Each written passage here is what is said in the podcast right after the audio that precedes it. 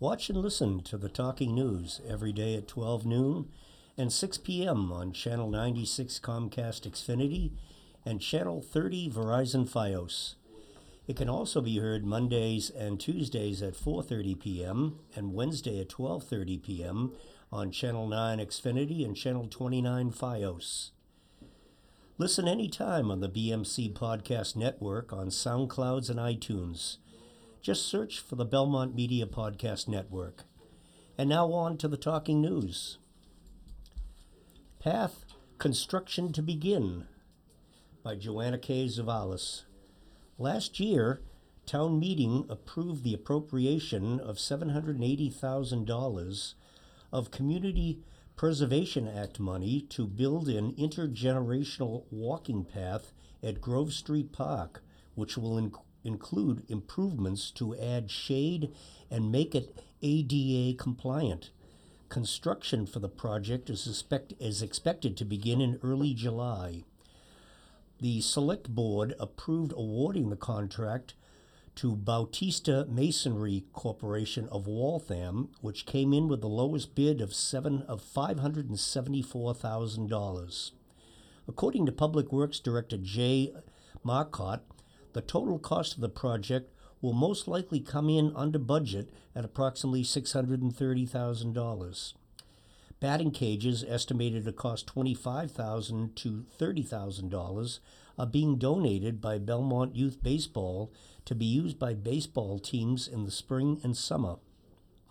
According to Donna Ravello, co-chairman of the Friends of the Grove Street Park, the project will improve entrances to the park to ensure they are safe, smooth, and welcoming, free of tr- tree roots and erosion, suitable for wheelchairs, strollers, and for unstable elderly walkers, many who currently find the park inaccessible. Shade trees will be planted, and there will be areas for with seating for resting and socializing for all ages. It will improve the overall look and feel of the park as a welcoming environment for everyone in the community while maintaining the open space that many find to be the park's greatest feature, said Ravello. A groundbreaking ceremony to celebrate the beginning of the project is scheduled for 10 a.m. on Monday, July the 15th, at the Grove Street Park tennis courts. And now over to my colleague Claire. Thank, thank you, Bob.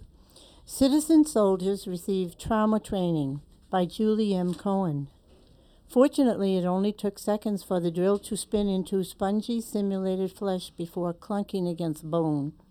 On the battlefield, gaining access to bone marrow to provide life saving fluids could be the difference between life and death, a technique that members of the 402nd Forward Surgical Team learned during a recent training session at Newton Wellesley Hospital. Soldiers in the Army Reserve Unit from Fort Devens watched intently as Mary O'Connell, a peri anesthesia nurse educator, showed them how to perform an intraosseous infusion with the drill and handheld device. The team, which includes 20 anesthetists, combat medics, nurses, and scrub techs, practice on interactive mannequin simulators at the hospital's Shipley Medical Simulation Center, or SIM, in order to recreate scenarios really experienced in a clinical setting, according to Newton Wellesley.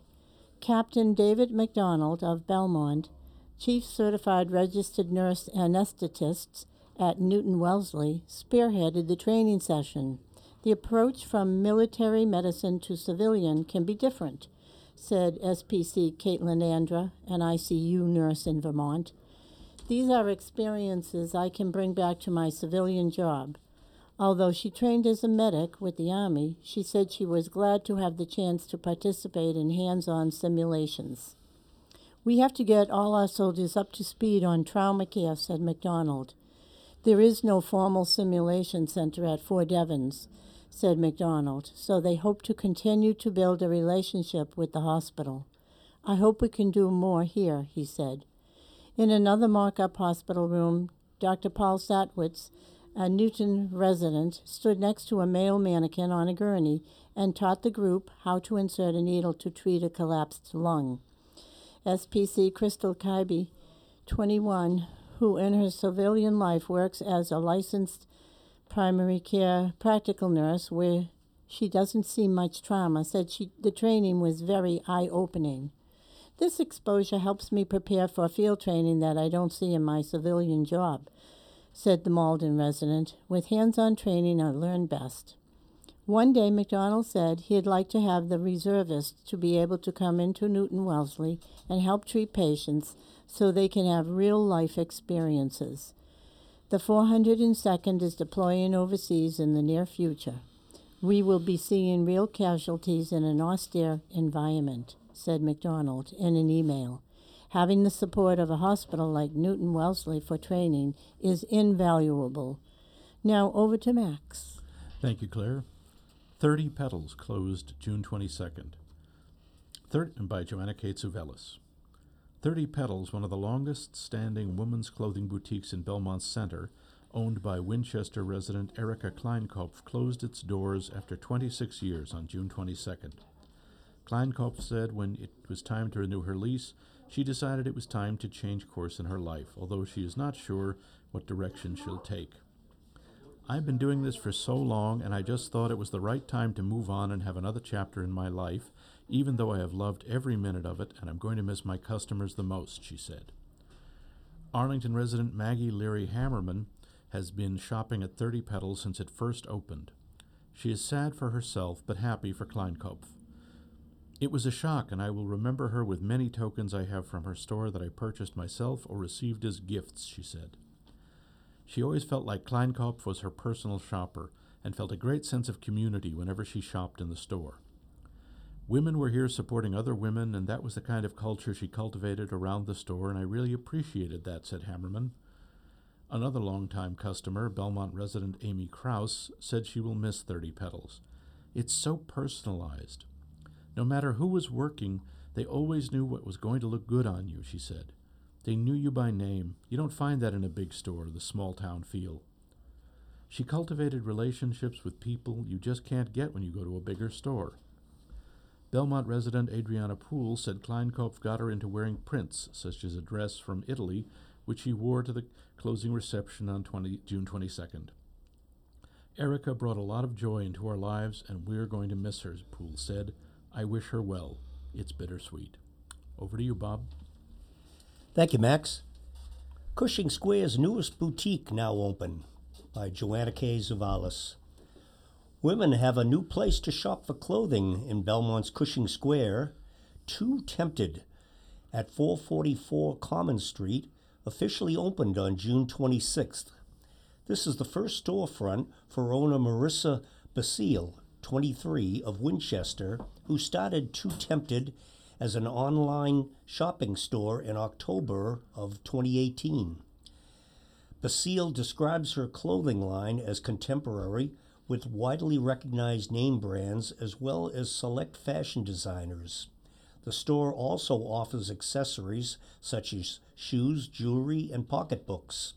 Summer hours are Tuesday, Wednesday, and Friday at 11 a.m. to 6 p.m., Thursday, 11 a.m. to 8 p.m., and Saturday, 10 a.m. to 4 p.m. For more information, visit shop2tempted.com. And now over to Claire. Thanks, Bob. Keeping backyard birds safe. Feeders can help birds survive the winter, but also spread disease if not properly maintained. By Doreen Cubie. Until 2005, a small songbird called the greenfinch was common across Great Britain. Today, its numbers have plunged by 35% due to the emergence of a disease called finch trichomoniasis, usually transmitted at backyard feeders.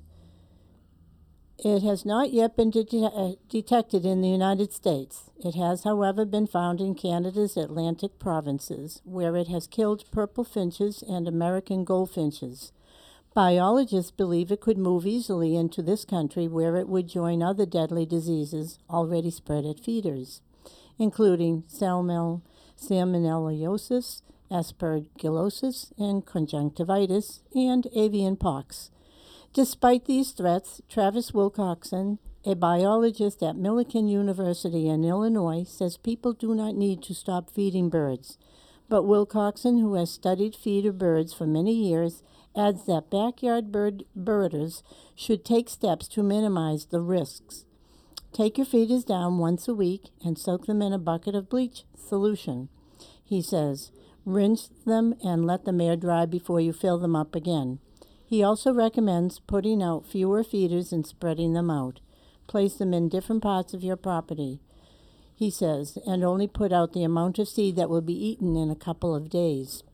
National Wildlife Federation naturalist David Mizejewski also stresses feeding in moderation and notes that NWF's Garden for Wildlife programs recommends native plants over feeders. There is nothing wrong with putting out bird feeders, he said, but they don't equal habitat. In addition, Mizejewski says native plants support insects and insects support birds. Also, goldfinches and housefinch jostle for seed at a table feeder. Since sick birds can sit on food, table feeders are really the best choice. Here are additional actions you can take to reduce the sp- risk of spreading disease through your backyard bird feeders. Number one, before soaking feeders, scrub them thoroughly to remove debris. Two, keep the area around feeders clean. Use either a broom and shovel or wet dry vacuum to pick up spilled food and dropping. Three, use quality seed as store seed and rodent proof containers. Mice can carry some bird diseases without being affected themselves. Four, avoid table or tube feeders when sick birds sit directly on seed at a table feeder. They are more likely to contaminate it. Five, practice good hygiene. Wear rubber gloves when cleaning feeders. Wash your hands and forearms when finished. Segregate brushes and other tools used for cleaning. Six, enlist your neighbors. Bef- because birds move around between backyards, diseases can spread easily unless everyone is taking precautions. If anyone sees sick or dead birds, stop feeding them for at least two weeks. Now, over to Max. Thank you, Claire. Ready or Not How to Pack a Go Bag by Katie O'Reilly. As climate change exposes more people to heat waves, hurricanes, and wildfires, the Go Bag, filled with things you'll need in the event of a hasty evacuation, has become trendy. You can find plenty of pre stocked Go Bags for every emergency, including the zombie apocalypse. A company called Preppi sells luxury ones with bergamot body cleaner and deluxe shortbread. But since you know best what you will need in a crisis, why not make your own? Contents naturally should reflect your region and medical needs. Start with the following items keep your car's gas tank at least half full or the battery charged up, and you'll be good to go. Food and water, only a small amount. It's just to get you from home to a shelter. Pack snacks you like, they're good for morale. Set up a calendar alert so you can check expiration dates and replenish your supply. Waterproof map. Bring a map of the area where you live in case you get lost. Don't expect to have internet service on your phone. N95 masks. Unlike paper versions, these masks will protect your respiratory system from smoke and other airborne particles. Cash in small bills. If the electricity is out, credit cards are useless. Stock up on ones and fives. Copies of important documents include birth certificates, social security cards, medical prescriptions, bank account info, and insurance policies. You can also store this on your phone. Over to you, Bob. Thank you, Max. Saving Stranded Sea Turtles by Jennifer S. Holland. With a fierce wind at her back, a volunteer walks a beach on Cape Cod, looking not for seashells but for sea turtles. No matter that it's December, pitch dark, and 28 degrees Fahrenheit. Marine turtles, especially endangered Kemp's Ridleys and Greens, as well as threatened loggerheads, have been stranding on Cape Cod in winter for millennia as they travel south. Experts believe the turtles get confused by the horseshoe of land that forms Cape Cod Bay, aka the Deadly Bucket, and then become stunned by the cold. Their navigation program tells them to go south, and then they hit this barrier, explains Connie Merigo of the New England Aquarium. That geography paired with the New England winter is uh, too much for them.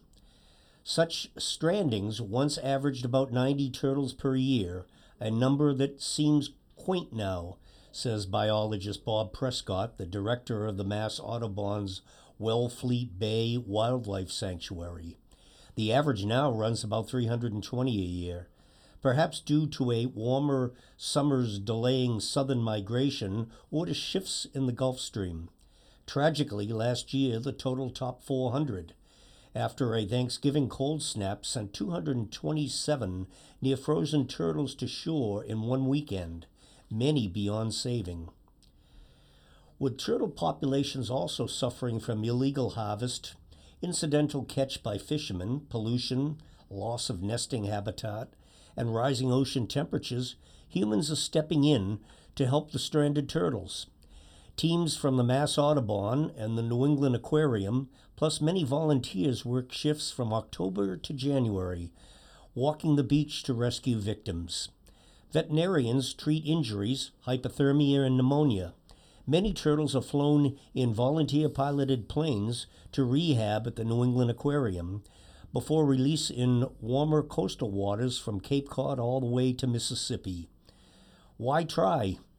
These individuals have, a, have survived nest predation, ocean predation. They're already made it so far, said Prescott. With a little effort, we can put them back into the population.